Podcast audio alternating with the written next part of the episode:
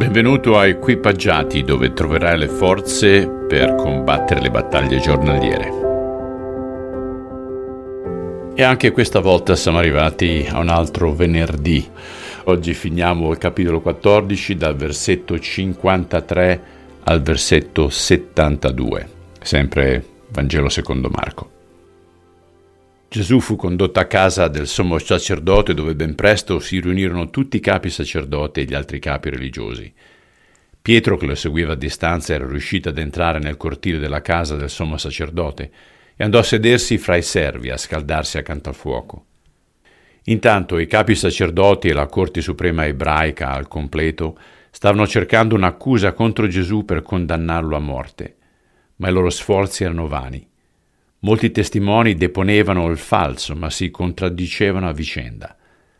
Infine si alzarono alcuni uomini, anch'essi per accusare falsamente Gesù, e dissero Abbiamo sentito che diceva distruggerò questo tempio costruito dagli uomini e in tre giorni ne costruirò un altro, fatto senza mano d'uomo.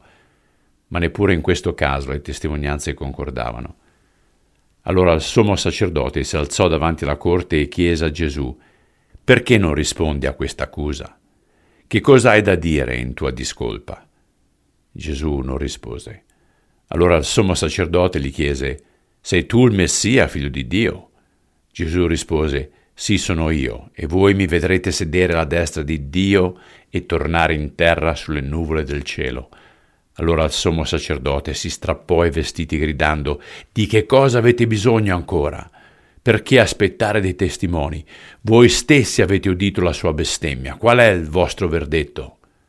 La votazione per la condanna a morte fu unanime. Alcuni di loro si misero a sputargli addosso, poi lo bendarono e cominciarono a dargli dei pugni in faccia.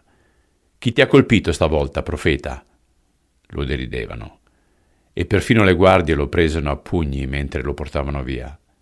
Nel frattempo Pietro era rimasto di sotto nel cortile e ad un certo punto una delle serve del sommo sacerdote lo vide che si scaldava intorno al fuoco. La donna lo guardò da vicino, poi lo apostrofò. Anche tu eri con Gesù di Nazareth.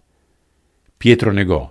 Non so neppure di che cosa stai parlando, disse, e si allontanò verso il cortile. Proprio allora il gallo cantò. La serva lo vide che se ne stava là e cominciò a dire agli altri Eccolo là, quello è un discepolo di Gesù. Pietro negò di nuovo.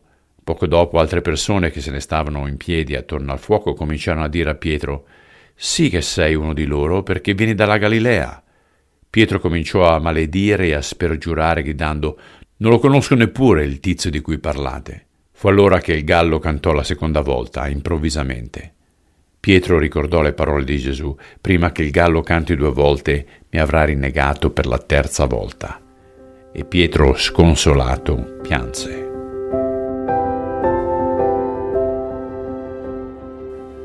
Signore, che amarezza hai sofferto vedendo uno dei tuoi più amati, quello che diceva, ah, sono disposto a morire per te, così veloce a rinnegarti per salvare la sua pelle. Devastante. Aiutaci a non essere così codardi anche in situazioni difficili dove, dove la nostra fede potrebbe precludere delle amicizie o può portare ad altre persecuzioni. Dacci la forza sempre di rimanere saldi nella nostra fede, te lo chiediamo nel nome di Cristo. Amen. Carissimi, vi auguro un fantastico weekend, ci sentiamo lunedì, ciao.